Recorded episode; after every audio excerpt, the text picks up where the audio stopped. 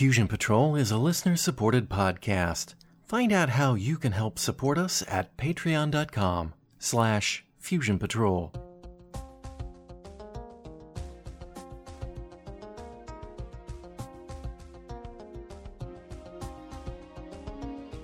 This is the Fusion Patrol podcast. Each week, we look at a different science fiction TV episode or movie and overanalyze it to within an inch of its life. Welcome to the discussion.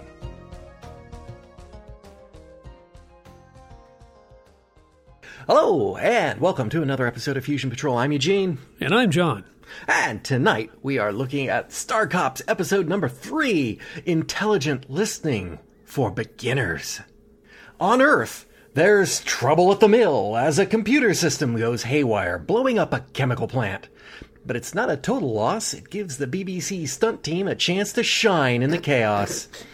On the moon, Spring and David are preparing for a trip to Outpost 9, a remote location even on the moon. As they prepare, they discuss the pending dismissal of two star cops, Hubble and Kenzy. Spring has determined that they are bent cops. David doesn't think he has enough evidence. Security at Outpost 9 is tight, and the visit seems almost pointless. Dr. Chandri, head of the outpost, cannot tell them about the research they do, but he's picked up some potentially troubling news through his research. An organization of anarchists are planning on blowing up a space shuttle. He knows nothing save that they are called the Black Hand Group, or BHG for short. Spring has more than a usual copper's knowledge of computers and works out that Outpost 9 must be working on an intelligent listening system, a computer system that taps into a vast amount of broadcast information and uses algorithms to sift through it and pick up information of use to the intelligence community. All this information could have been imparted over the comlink, and Spring is certain Chandri wants to tell him more, but he gets nothing more. On Earth, they're having problems in the channel. The computers have diverted two oncoming trains onto the same track, causing the trains to collide at high speed, killing hundreds. Like the chemical plant disaster, strange poetry appears on the computer screens before the disaster happens. Kenzy, one of the bent cops, unaware that she's about to be fired, arrives on the moon to meet Spring for the first time. She's come with a great idea. An Australian company makes these new weapons just made for space warfare. Just exactly the sort of thing Star Cops could use. Spring isn't interested, though. He plays back a video of a detained perp giving her a bribe, and now she's fired. But she's an Australian, and she's not going to take this lying down. At this point, she meets Colin Devis, the newest star cop, who was pretending to be the perp that bribed her. David is not happy. Devis also attempted to bribe him, although he passed the test with flying colors. He has words with Spring. However, Spring preempts his outrage with a promotion to second in command of the Star Cops. David gives Devis his first assignment go to Earth and negotiate a contract to purchase those weapons Kenzy showed them, bypassing her and any possible profit she'd get from the deal. Box has turned up very little information about the BHG, so Spring returns to talk to Chandri, alone. When he arrives, the pieces start to fall into place. Chandri has discovered the computer worm and how it infects the computers. It's installed in a small piece of circuitry at the manufacturing plant and lays dormant until triggered by an activation code, a line of poetry. O Rose, thou art sick. The computers affected were made at the Chandri family business. In fact, he developed it himself and has used it, killing the other members of the Outpost 9 staff. His intelligent listening system that he's been developing for some government is a failure, which Spring suspected because of the poor quality information provided about the BHG. Now, rather than be found to be a failure, Chandri will destroy Outpost 9 and all the evidence, along with Spring. Spring overpowers Chandri and kills him with one of those new space weapons, which, incidentally, Chandri also developed. With a base set to self destruct, can Spring escape in time? Back on Earth, Devis is returning from his mission to purchase weapons. Coincidentally, he gets a flight with Kenzy, who is returning to space because she loves it out there. Any friends that she thought she had in high places got pulled out from under her by Spring's cagey purchase of the high tech weapons. Miracle of miracles, the information from Chandri wasn't a complete waste of time. This just happens to be the shuttle that the BHG planned to hijack and destroy. Devis and Kenzy take on the hijackers and in a piece of fielding on the boundary, Kenzy uses her Australian super cricket powers to catch a glass globe containing a deadly pathogen. With Devis and Kenzy the heroes of the day, Kenzy uses her time on the news to brag about how brilliant Spring was for planting them on the shuttle flight to prevent the disaster. Cornered, Spring, oh, who did escape from Outpost 9, must reinstate her. So I just want to start this by saying, before I ask what Yeah. you thought of this episode, that I think that I speak on behalf of like every person who's ever had a position that has to deal with computer technology uh, and systems um, that was spoken in this that I, I thought was a little bit I thought was a little bit too graphic and terrifying for television. When when that engineer said the second process line is out of phase, I nearly pooped my pants uh, in terror. I mean, that is that is you do not ever want to hear somebody say that. And then when the third one started to go, oh oh oh, I was it was uh, it was shocking. I I don't. It was it was truly shocking. Anyway, so uh, intelligent listening for beginners. What what did you think of this episode? Uh, it, yeah, um, I enjoyed it. Um, uh, amazed that the entire thing is, uh, you, know, the, all of the uh, computer problems they had was pretty much just a, uh ploy to cover up a failure. Um, wow. It was pretty weird. I, yeah. I, I was not where I expected that to go. no, Um, no, I thought they were going to be real terrorists. No, it's just a crazy guy in the moon. Well, there there were real terrorists, but well, yeah, oh, well, yeah, but not quite. yeah. The the computer virus had nothing to do with the vi- yeah Yeah. with the terrorists. Um, yes, it, it this is a. I- enjoyed the episode. Uh, I I don't know. I may have enjoyed it as much or more than any of the previous episodes. Uh, just from a, I'm watching a piece of television and I'm having having fun. I mean, apart from the part where I had to stop and change my underwear, but after that, Oh, yeah, that yeah. opening bit, but, Processor lines, uh, oh, my. whew, whew, yeah, that was. It should have contained a warning at the beginning of this. Mm, yes. You know, viewer discretion is advised. Um, but anyway,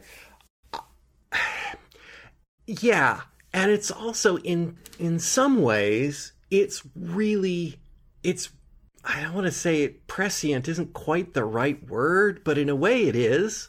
I mean, the whole thing about intelligent listening systems, which you know is not a mm-hmm. thing. And when I say it's not a thing, it's not called intelligent listening systems. No. It- uh, its name starts with an A and has an L and an X in it. And you can buy them on Amazon. Oh yeah, there's that too. There's that Yes. too. Yes, yes, yes. But you know, the rise of the mass surveillance programs Oh, yeah. of Oh, yeah. of the United States and other Prism Yes, uh, echelon the- carnivore. But what's interesting Exactly. about data those, mining, yes. those are all data mining. Mm-hmm. They're all internet IP based, as far as I know. Not an expert on those, but you know, Well, this except for the seems to be like he's paying attention to audio chatter. is Right. the impression I got from this. Which, you know, great, cool. You got the idea and you're worried about this sort of mass surveillance thing. Boy, did you miss the boat on what they're massively surveilling. Oh, well, yeah, in that respect, yeah, they, they completely missed it. But uh, I think today there are some forms of uh, uh, audio eavesdropping on, say, cell phone connections or something like that are done Oh, I'm sure there is. automatically. You know, and the idea there is to you know gather all the data and then sift through it and uh, you know anonymize it if you must. But uh, you know the phone numbers that's the important bit Mm-hmm. that's how you make the connections and that's part of the metadata. Yeah, no, no, I, I, I didn't mean to imply Mhm. that we didn't have any audio listening ones because I'm sure that that they do. I just don't, you know, that's not where it started. Oh no, no, Really? no, no! It, it's it's much easier to eavesdrop on digital communications, you know, computer traffic and basically text, than it is for audio.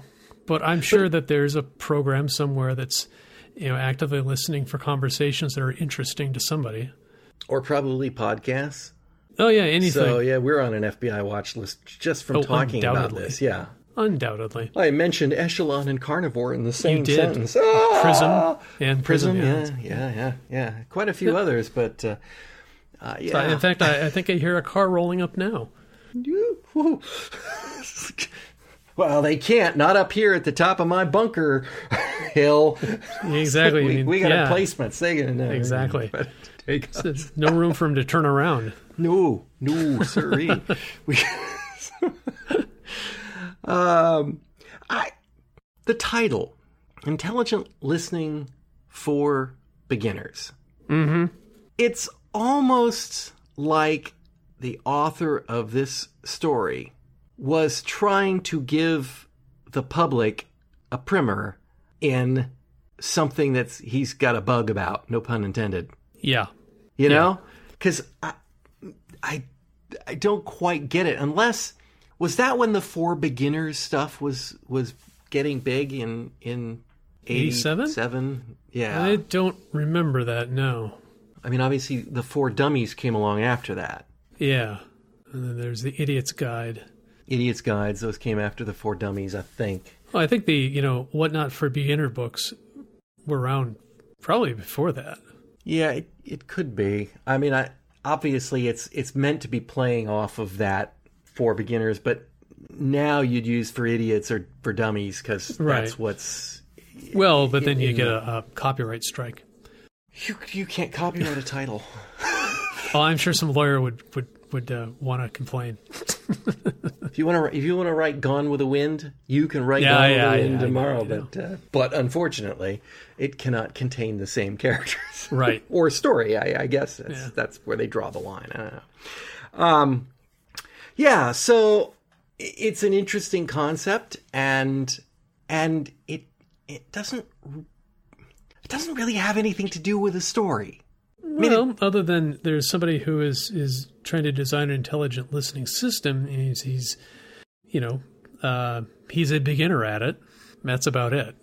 I yeah, I mean, it's like we had the whole sequence where Spring and David go out there, and and Chandri gives them information, and what we learn, what we think we learn through Spring's supposition, is that Chandri got this little piece of information, and he gives the information to the Star Cops in the hopes that real policemen will ferret out some useful information which Right. he will then get back from the police, and then he will turn it into the intelligence agencies and say, "Look what I found out." Something of that nature. Yeah, after the fact, I guess. Maybe they don't have timestamps in the future. Yeah, and so it, it's well, they probably wouldn't produce the data. He would just probably say, "Oh, I got this thing," and he'd type up a report. This is the computer told me to be worried about this, and Yeah, yeah, so he, he would you know even if it's after the after the um, event that either happens or is prevented by the police Right. he could say i got this information but because you know it's top secret i couldn't give him more than i did I, and i'd have liked to have but um yeah it, it's just but you know ultimately that's not what this has to do with. That's just almost sort of an incidental. It could have been any kind of computer system that Chandri was building that he couldn't complete and needed to cover up. right. But they chose that one, and they so much so that they chose to put it in the title of the episode. And it just makes me think that the that the writer of this story had just probably run across an article in an airplane magazine somewhere about Yep. intelligent listening and said, "Oh, I better warn the world. I'll be the next Doomwatch." Exactly. exactly. and- yep. but uh, you know, and, and I think I think it's fair to say that uh, an intelligent listening system is a fairly complicated piece of software. Oh yeah. Yep. So it's not unreasonable to believe that there would be some.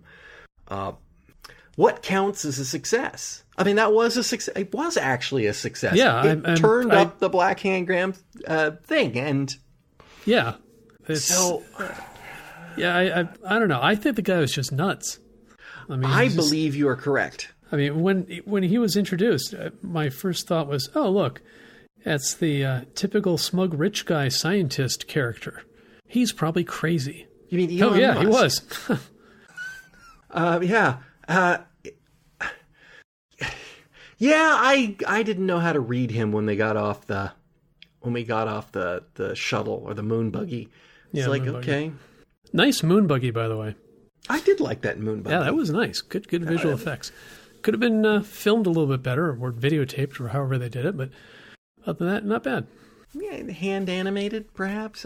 Well, there's some depth of field issues, and you can fix that by using smaller apertures in your cameras, but that means you have to have longer exposures and you have to crank the film at a different rate.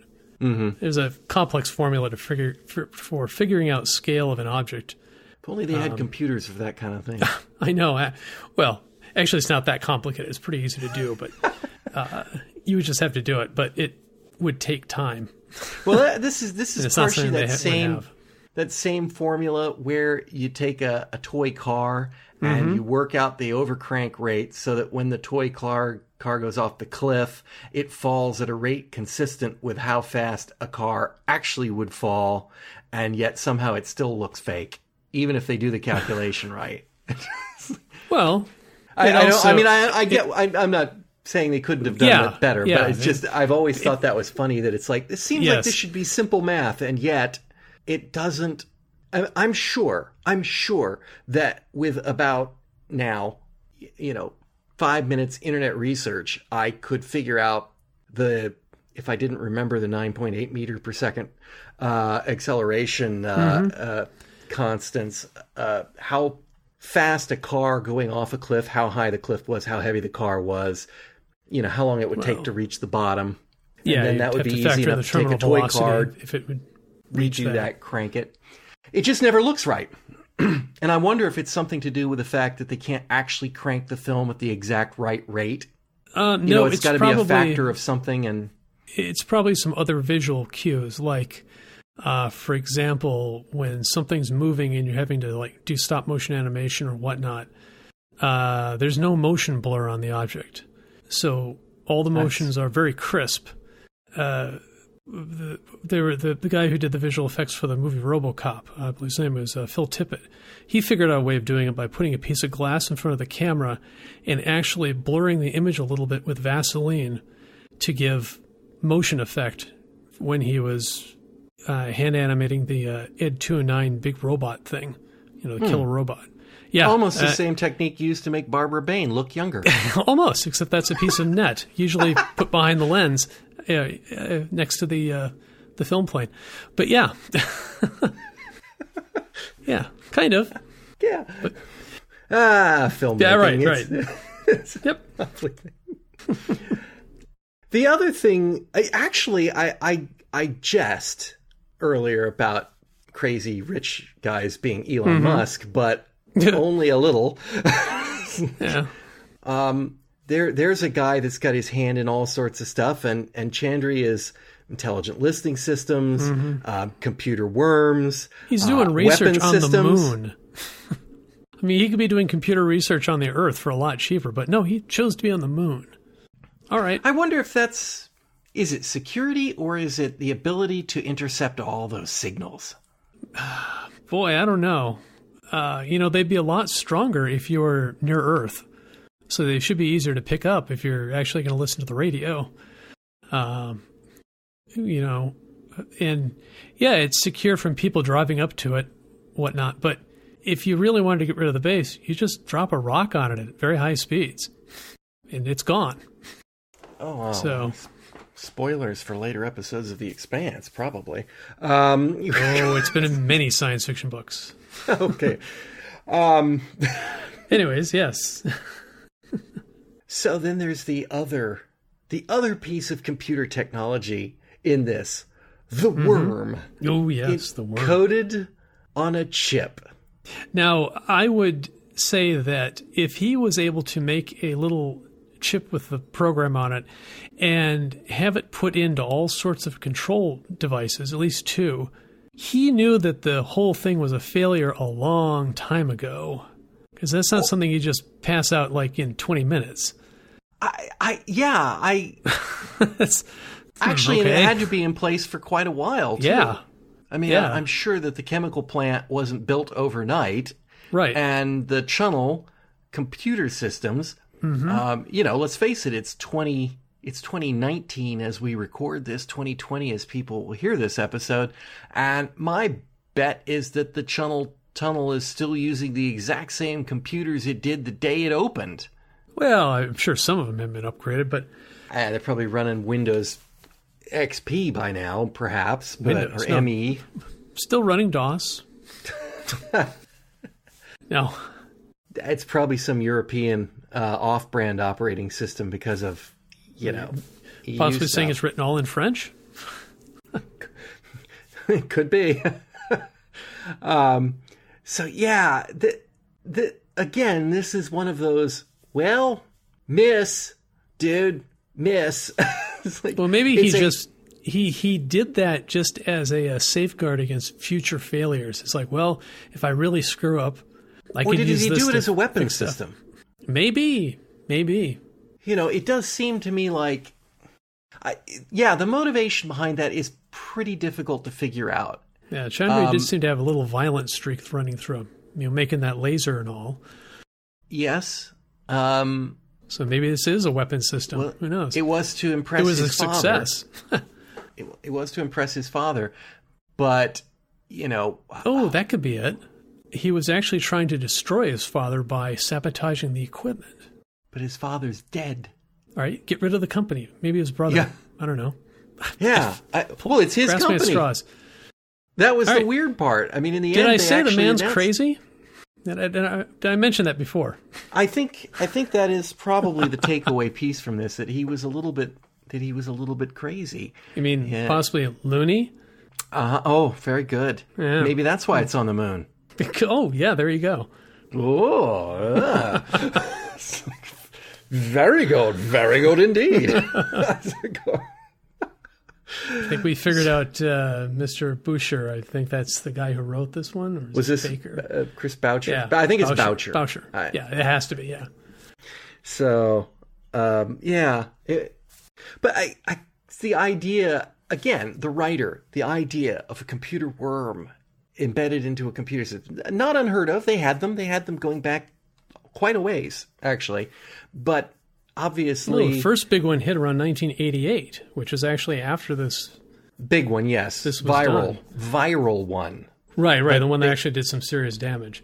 Yeah, they had they had them going back. I I looked it up. I didn't bother to make it mark it down, but they had them on the Apple, they had them on the Amiga, they had them going back uh, even further. But you're right. The the really big one, the first big one, actually was infected in '87 and blew up in '88. Ah, okay. Was how that go. worked.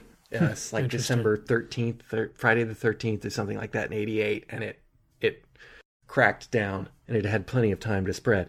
But And he did You know, name check the uh, the guys who did create it, though. Hmm. That uh, what is his name? Social Moral or something like that.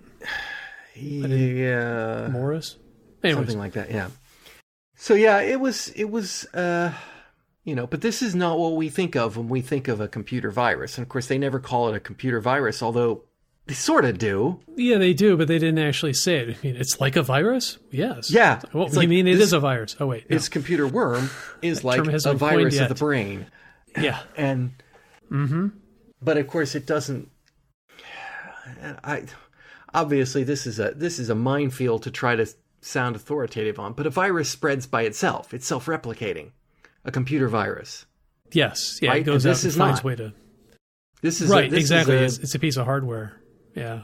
so i think that is technically More akin to a logic bomb in a program. yeah Yep. so um so we don't know why he did it but it was very convenient for him um how the here's the question they don't mention okay so you've gotten this chip onto the control circuit. So i assume what we have to say is that the chip is placed in all control circuits from all computers that come out of chantry electronics or whatever it's called. And so there are probably millions of computers worldwide up to and probably including all of those guns. I didn't think about that. Uh-huh. It could be that they're just in a certain type of of uh, it's controlling control chip. circuit. You know how that, you know how that goes. They manufacture certain types of control boards and then they reuse those for various purposes. Yeah, they may not be in the guns, but they're obviously in a whole lot of stuff out there. And now he's got the ability to destroy those computers simply by hacking into them to use the poem line, Oh Rose, thou art sick. And Right. that's the part that doesn't make a whole lot of sense. If he can hack into the computer to send the Oh Rose, thou art sick, then he didn't need to have the program installed on the control chip. Exactly. He could just send it to him. yeah. So again, a bit of a miss on the computer stuff, but a fascinating sort of wake up call because I think people needed in 1987 needed to see that if you got a worm in your computer, the whole damn place could blow up with explosions and stuntmen flying all over the place Oh yeah, definitely. and steam pouring out of conveniently placed steam vents. purposely place steam vents because uh, it's part of their alarm system. If you see white vapors issuing forth from any of the walls, run like Run. mad. Run, run, jump. Watch out for the explosions. Hit the trampolines. Do what you Yeah, need to yeah, do. yeah. yeah. there were some beautiful dives in that stunt. There command, were. uh, there were. I was thinking cavalcade Havoc. of stunts. Yeah, Havoc, that was the team that used to do the stunt stuff for uh, uh, Pertwee era Doctor Who. Oh, really? There was actually a team that. Uh, they called they themselves used? Havoc. That's right. ha, and uh, that's great. I, I don't know. I think they may have all been. I don't know whether they were contracted to BBC or what, but but yeah, they they and you can tell their work because first off, you there's certain guys you recognize over and over again, um, but you know the explosions, the jumping, the the the bang, and the Yeah. like- and I was watching this going, it's those guys. It's got to be those guys. Oh, that's pretty cool. I'm gonna have to watch out for that. So uh, I I I was a little worried. I, I frankly I was I, I I make I make jest about the second process line is out of phase because you know that was innocuous enough until the guy goes, "Oh no, now the third one's out of line. Hit the alarm!" And when he hit the alarm, then the steam starts venting and the stuff. I'm like, "What the heck? Is the steam part of the alarm system, or Yeah. is the steam what's resulting from the the computers being out of lo- phase?" And mm, what? yeah, and. Chris, yeah. If the processor line is mismatched, steam will come out from everything and then it'll explode. and we didn't know what kind of place it was till afterwards that it was a chemical f- plant. I thought that because the opening shot is of what looked to be an office building, I thought it was a computer center of some form. Me too. Research. It's like, okay, it, so in your supercomputer center, you have a, a master alarm that fires off steam and then explosions? What the hell? Huh. What are you running your computers on? Gas and propane? I, yeah, So the was- latest processor, it gets uh, over uh, 24,000 megacycles per gallon of fuel. Oh, that's great. gallon. Megaflops. Oh, it's very per gallon. efficient. That's Yeah, new, exactly. Megaflops per gallon. Gigaflops in the future, yes. Oh yeah. We're, we're hoping to crack the uh, petaflop per gallon barrier anytime this decade. because fossil fuel, fuels will last forever. Exactly. Here, oh dear. Before we go on um, Yeah. and talk about the, the, the some of the other aspects of it, I I tracked down the poem, Oh, you did? "The Sick Rose" by William Blake, and it's a short poem. So I'm just mm-hmm. going to read the whole thing here. Well, the box read it to us, but yeah, read it to us. Did he read the whole thing? I well, I don't know. I have never heard it before, so he might have, or he might have not. It, it's it's it's eight it's eight lines long. So Oh yeah, he probably terrible. did. O Rose, thou art sick, the invisible worm that flies in the night in the howling storm, has found out thy bed of crimson joy, and his dark secret love does the, thy life destroy. And that's it. I think Box said it better, but yeah, it was good. And and I uh, I went down a freaking rabbit hole, uh, trying to figure out what the heck that thing means. And it turns out it's considered to be a very enigmatic poem, which is Hmm. poetry experts speak for I have no clue what it stands for either. And Uh, we don't know what it means. That's probably what it was. I don't know. I saw pages after pages analyzing the number of words per line and the use of Oh, vowels. goodness, it's like the Bible and the, code. The rhyme and stuff, and they still, up to the end, came up to nothing. We think the rose and the worm represent people, but or humanity or aspects of Or humanhood or Could something. represent a rose and a worm. One person, one person suggested that the use of the letter O, because every line except for line three contains the letter O, making it the most common letter used in the poem, that the O stands for a hole. The hole is an empty place in the worm or in the rose, or that the, I wish I was making this up. I really No, wish I was it's- making this, or that an O represents a circle for completeness and the circle of, of, it's like, oh, oh my. Booze. That's what it represents. Booze. The writer was a little bit It too drunk and laudanum. was Laudanum exactly laudanum. Or, yep. or As I said, absinthe. laudanum. Absence. Oh yeah, yeah. Absence and laudanum. Uh, William Blake, 18th century Hmm. oh, definitely. Bit of a bit of a radical. Uh, friends with Thomas Paine and Mary Wollstonecraft.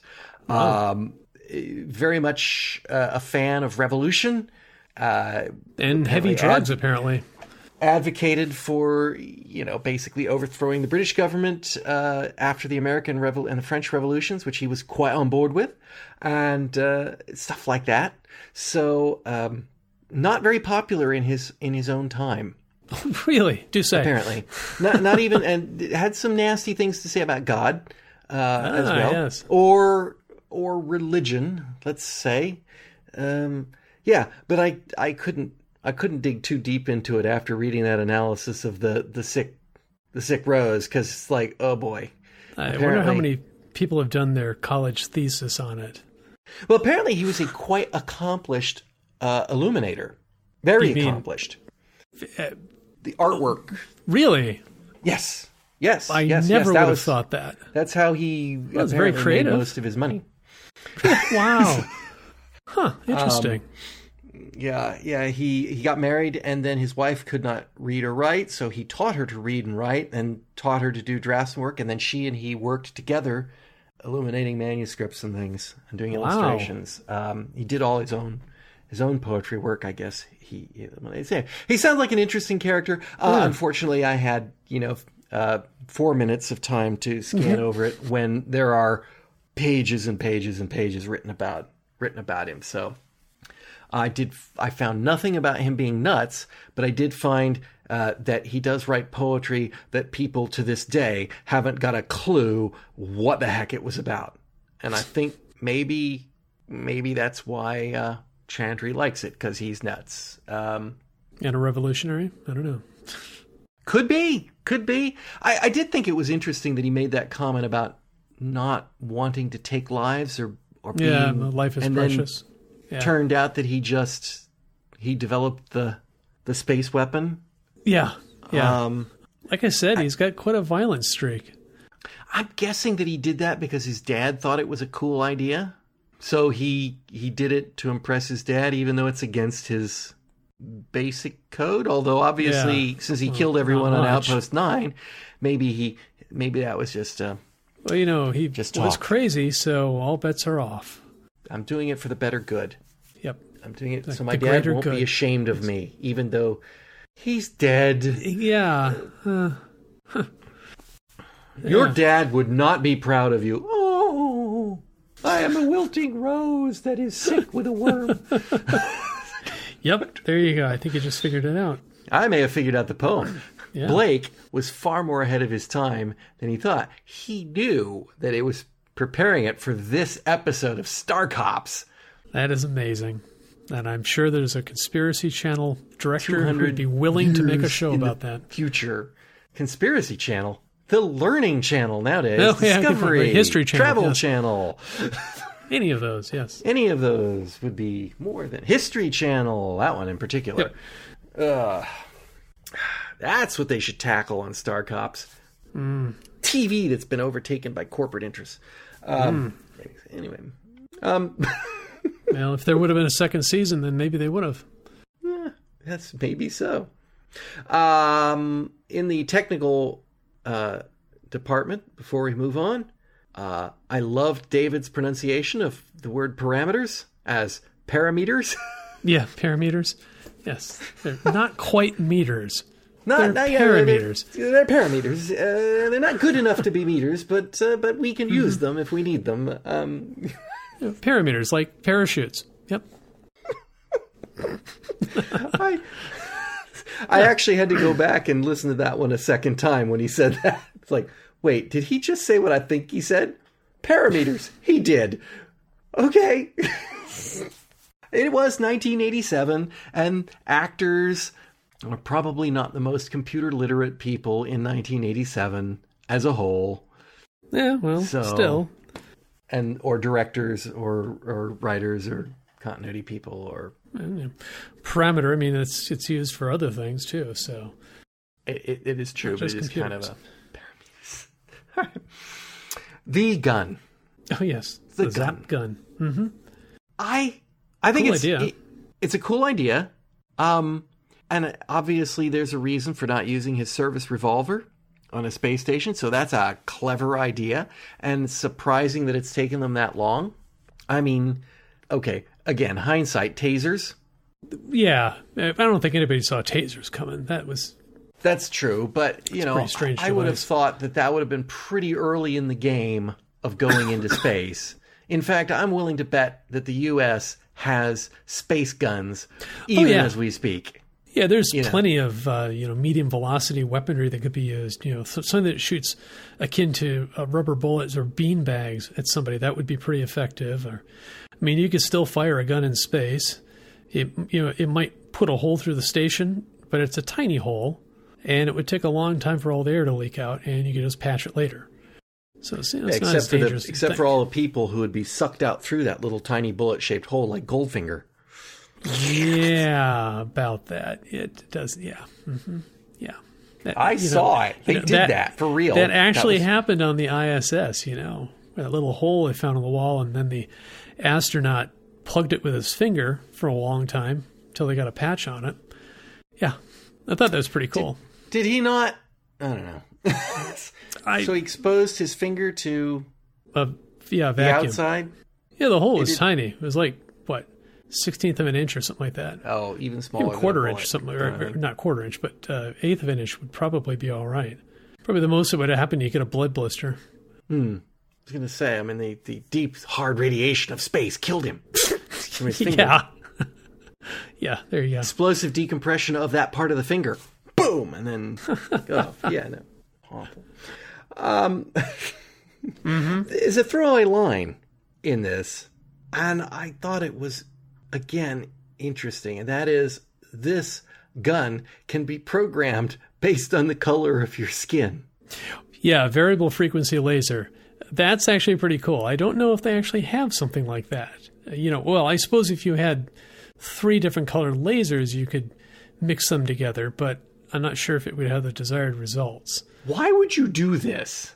Uh, Is Well, it? I mean, the only thing I can think of is that basically it's Australians, so, and I'm sure they're making a commentary about race relations in Australia. So we are talking about uh, suppressing the indigenous population. or, Um, where they wanted to get a rise of the uh, the black American actor, or the black American character. but it was almost a throwaway line. I know. I, It's like, I, oh, so we've invented a race gun. Okay. Yeah. And then and then that's it. And it's like, okay, that's an interesting idea, but maybe that's would, just to would say we that, do in the, that? in the future, race is still a consideration. I don't know. Would such a gun be of use against somebody wearing, say, a white body stocking? Um, well, yes. If, if you want the maximum uh, energy absorption of your laser, you're going to tune it to whatever that material is going to absorb best at. You know, No, what I'm saying is that so if you've developed a weapon that, like, you can go in and shoot into a crowd and Mm-hmm. only hurt the people of color, then would not people of color adopt if they're going to have a Oh, riot? yeah, it would be pretty easy to uh, stop you know to fix that. Yeah, yeah. So it, it seems like a really strange, and it also seems like a strange thing for Doctor Chandri, also a person of color, to have developed. I suppose. Unless he's intending only to shoot like his dad. or or maybe it's Are you proud uh, of me, father? Well, maybe it's it's for uh, you know maybe they've tried laser weapons in the past, and uh, you know the the the bad guys figured out that they can wear certain colors or you know certain materials, and the lasers have no effect on them. So if you had a laser that was multi-frequency, that you could say sweep up and down the spectrum, uh, it- you know that would defeat any sort of uh, you know colored armor uh, protection you might have. What did he specifically state? This was a laser weapon, or she? Well, she did, and it definitely had a handle on it, and you thought it was it, an- like a pistol. quote energy weapon was the term they used, but I didn't. I didn't. Uh, it was an mean, energy it- weapon that fired a laser. So yeah, yeah. oh, it, it was. But you know, obviously, the cops need them. Do they really need two hundred of them? I would hope not. I mean, they've only got What for? three cops. Four. Yeah. uh, they don't seem to have a whole heck of a lot of. 'em. I know there's other volunteer ones out there, but that we Maybe they're seen, but- disposable. Yeah, you use them once, throw them Yeah. away Battery goes dead, you just dead, you throw it out. Yeah. like a like an iPhone. Uh, Exactly. exactly. So um, yeah. Uh, all right, let's talk about Kenzy, Oh yeah. Devis, Kenzy. Devis. I, I'm starting to like Mr. Devis. I don't know. He, so far, he's got the most character and personality of any of the characters that are on the show. Which is weird because he wasn't really particularly very nice. no, uh, he wasn't. I'm not saying he's a nice guy this time, but at least he's jovial. Yeah, Um, exactly. So, so Spring, being uh, a particularly nasty human being, and I and I genuinely don't think he's a particularly nice guy. Obviously, um, I think we I think we had that discussion once before. Sometimes hardened cops can be a little bit um, what's the word? Oh, hardened. Uh, A little bit too jaded there, yeah. uh-huh. Um, so he brought Devis up without telling anybody, and he ran him through the cops Yep. and apparently had him try to bribe them, and the ones that took the bribes are now being cashiered. That's clever. I'm pretty sure it's illegal. Yeah, Isn't that entrapment, it could be, yeah. yeah. I'm pretty sure you're not allowed to actually send a cop to to do a crime. I know the whole stuff about you know cops having to say people go, oh well, if you think the person's a cop, you just have to ask them, are you a Yeah. cop? And then they have to tell you a cop. No, they do not have to. No. they, they they can lie to you, but yes. I don't think that they can they can't solicit the crime specifically. They can respond to your solicitation, Yeah, but they yeah. cannot solicit the crime. I believe that's the way that works. I and think, I think so.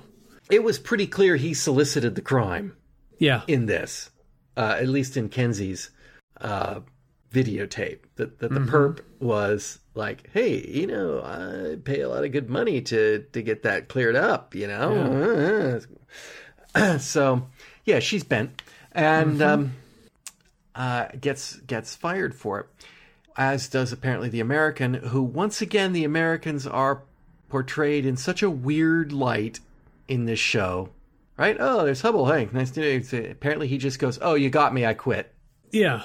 and leaves. He's the only American in the Star Cops, apart from David. Right. Weird, but Kenzy, being Australian, the land of Tegan Jovanka, uh, is not going to take this. And I've got friends in high places, and it is absolutely masterful the way Spring sees the gun as useful, sends Devis down to bypass her, Right. working on the assumption that if the Star Cops get in good with a, a sale of 200 guns to the Australian company. Consortium. they're not going to take any, nobody in Australia is going to give them grief over firing a bent cop who Right, happens to be Australian. Uh, you know, and on top of that, she apparently had some sort of link with a company to get a commission through that. And he he bypasses that neatly too. It it is it is Yeah. it is cunning. It's also a bit nasty, but hey, I guess that's why they hired this guy to Yep. uh, to get the job done. Surprising that he wasn't the boss at his precinct back on Earth, No, true. or whatever true. they call them. Maybe his uh, maybe his boss there was even worse than him.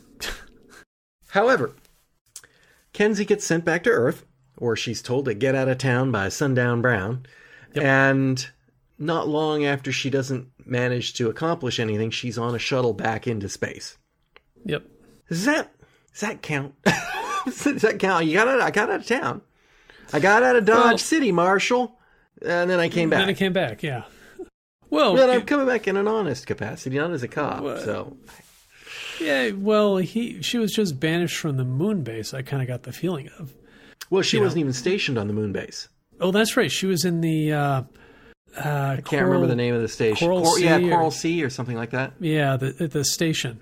Coral Reef, Coral Sea, something Yeah. like that. So uh, you know, maybe you know, just banished from the Star Cops. I, I don't know. So, and she manages through wild coincidence to have a seat next to Devis. Yeah, that was kind of Coincidence? Uh, maybe. Don't know how many shuttles there are up to uh, the stations a day. Oh, especially coming from Australia, probably. 'Cause that's where Devis Probably. Yeah, exactly. Yeah, be. So I guess maybe nice, guess- nice uh, space planes though. I like those. that was kind of nice. Yeah, it's like, hmm. I wonder if those are from another TV series. Just one that They had a were too good for this. Yeah, it was. It wasn't bad, and it was kind of nice looking inside. I mean, I I, I like looking at that shuttle, going, "Wow, God, I wish we had that kind of luxury and on a 737, or any commercial airliner. any Yeah, commercial airline of any kind." I did notice that uh, uh, some of the walls and stuff were from the moon base. It's a reusable tech. Apparently, yes. I mean, once you got something that works, just uh, just Mm-hmm. keep keep building it up. Light enough to go into space. Might as well use on, use on everything that's space rated. Sure. So sh- they save the day.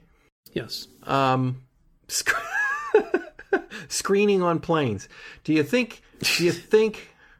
Uh, they managed to get both a gun and Yeah. a vial and knives, I think, and a vial of a, some sort of lethal pathogen. I guess. I, I thought it was referred to as a bomb, but it's like, oh, it's a looks like a bubble of glass. Interesting. Must be something in it. All right. Yeah, I mean, I don't. I, I. You're right. I don't know what exactly it would do if it broke, but obviously, it's not going to be good. Get little bits of glass all over everything, and somebody might get it in their eye. Oh well, you know, when they're in you know velocity of a space plane, that could be. No, my guess is that it had something in it that would, in some way, kill everyone on board the yeah, shuttle. it yeah probably had VX in it or something like that. Yeah. yeah.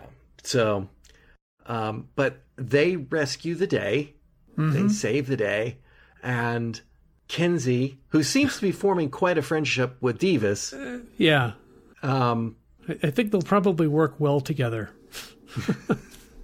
they will uh, they get on the news and Kenzy and I all credit to her she got outmaneuvered by Spring but all credit to her she outmaneuvered him Yep. On the she news fight. saved that one real well. she's putting all the credit for this completely coincidental and accidental event back on Spring Yep. it's like oh yeah the boss is a great great Yeah. uh, plan and this thing and we were there and saved the day and it's all to him And as Spring said, she's reinstating herself. Yeah.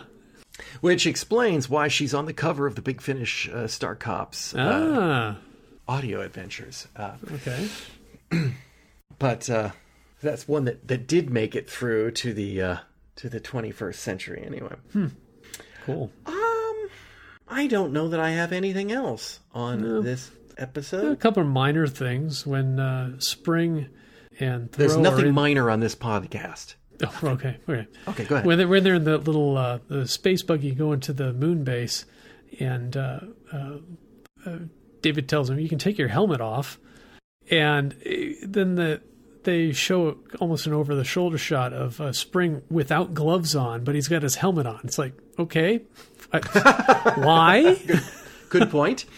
Good point. It's so he doesn't bump his head, perhaps. I don't know. maybe it's maybe it's faster to put the gloves on than it is to put the helmet on.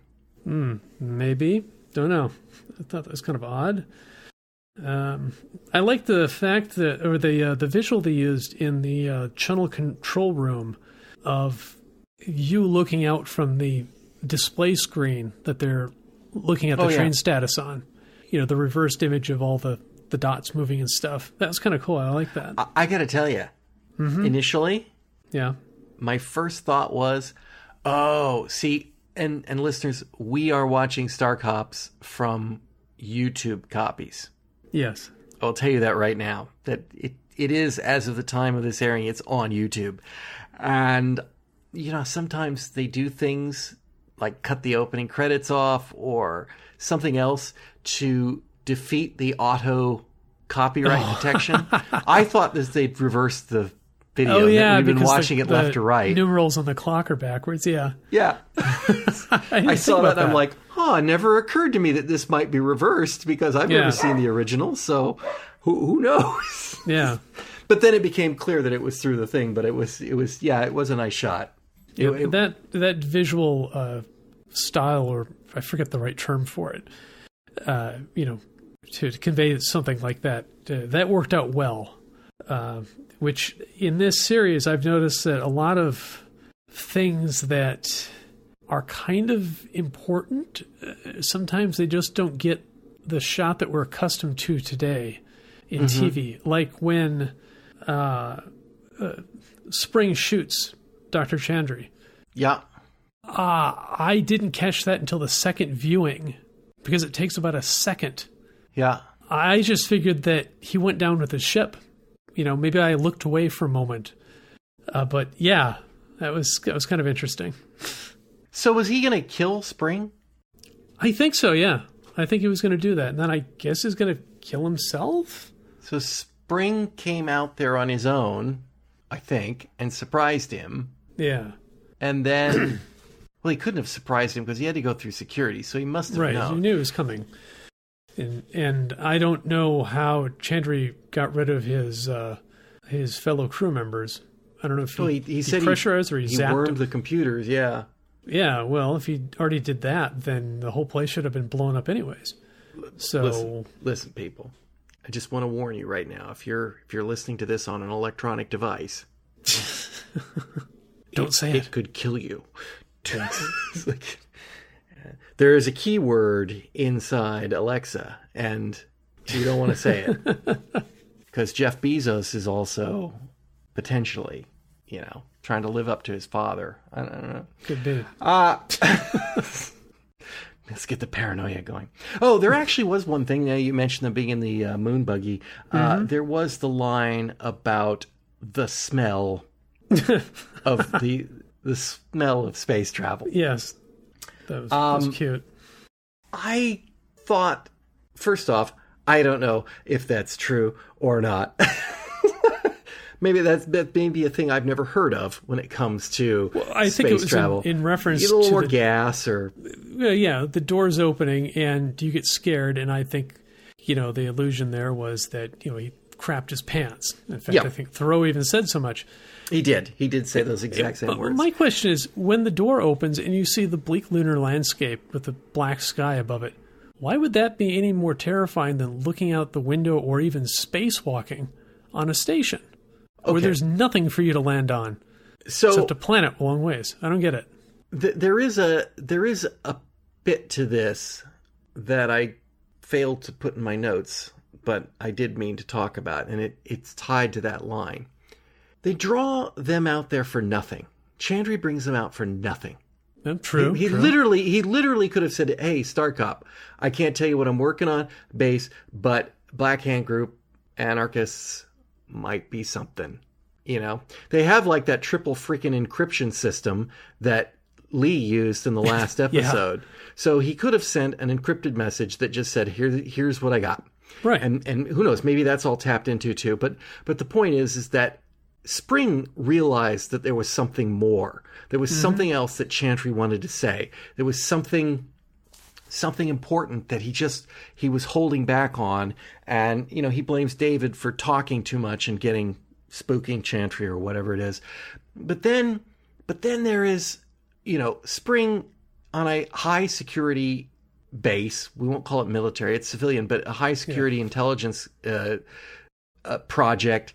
And he's just, oh, I see. You're working on an intelligent listening system where you can just tap into stuff and stuff. It's like, now, if you walked into Area 51 and you started babbling on instead of about aliens, about whatever super secret thing that they're actually doing there, Yeah. you might think you ain't gonna make it home.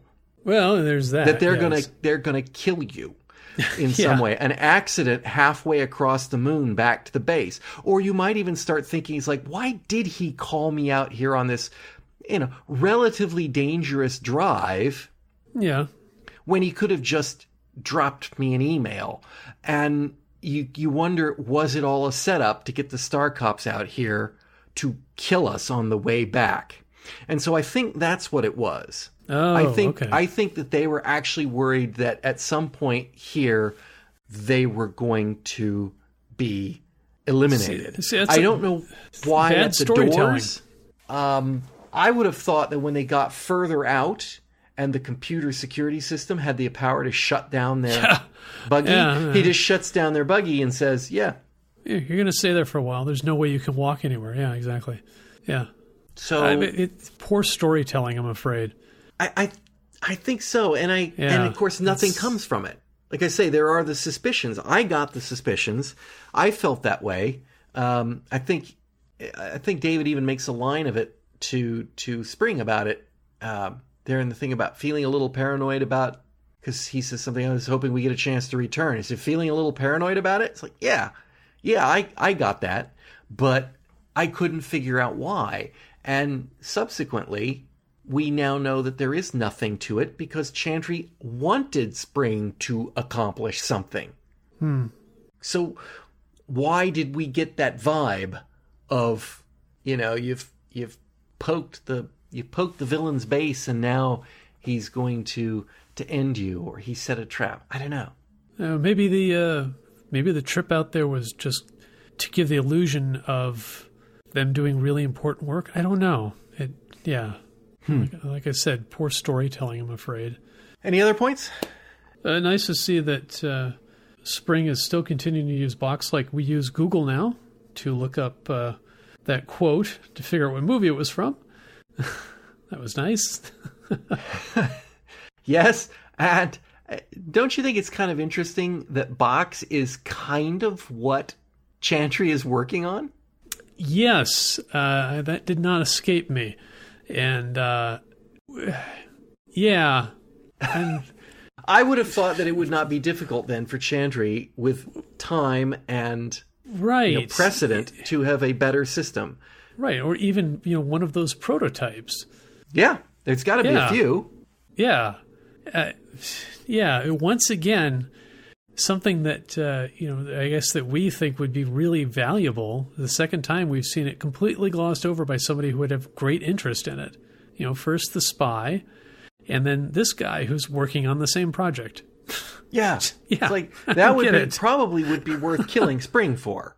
Oh yeah, yeah. That would be a great, uh, great accident to have. Yeah, the, the only thing left is box. Oops. Yeah. Yeah, if they ran out of air on that buggy, they could just bring the buggy back, get Box. Oh, he Yep. didn't have it with him. Ah. Yeah, strange. Oh well. We have different values here in the future, apparently. Well, and that's why the people that invented things like uh, devices like that are, are filthy rich. It's because the other people who thought of the idea didn't really grasp the value of it. Oh yeah, yeah. I'm I'm still amazed by you know when I I look through the skills that my Alexa can do or my Echo can do, and it's like. Uh, wow, there's a lot of things that people have figured out to make this thing do. A lot of integration with other types of software and stuff. But then on the other hand, why? all, all you have to do is to give up every bit of privacy you ever had. Oh, pretty much, yeah. There you go. Yeah, you're going to hear a lot of cats fighting. Uh, I think that's what my cats do when I'm not home. They certainly do it while I'm at home. So, yeah. nah, they save that for you. Oh, do they? Yeah, of course. I'll have to check They're the security camera. No audience, why bother? Might be truth in that. They, they, they want you to know, they, they want to fight so that you can get a feel for which cat deserves to be fed. They're, they're Yes, fighting more. for your uh, sort of a dominance kind of thing. Is like, I'm the more worthy cat. That could be. Me my food. Yeah. All right. Well, I guess that's what we've got on intelligent Yep. listening for beginners. Another one in the can. Another one in the can. Next time, it's another episode. Hmm, forgot the name of it, eh? I uh, have not looked it up yet. No. Eh, Trivial games and paranoid pursuits. Hmm. Huh. It's almost Like as title. if Trivial Pursuit was a hot, popular thing in the late Hmm. 80s. Yeah, maybe. Must be. All right. Well, John, thank you for joining me. Oh, you're very welcome. Listeners, I do hope you'll join us again next time on Fusion Patrol. You've been listening to Fusion Patrol, a listener supported podcast. Find out how you can be a sponsor and get early access to all episodes and more at patreon.com slash fusion patrol. Come join the conversation on Facebook or Twitter. All episodes are available at fusionpatrol.com. Our music is Fight the Future by Amber Wolf. This has been a Lone Locust production.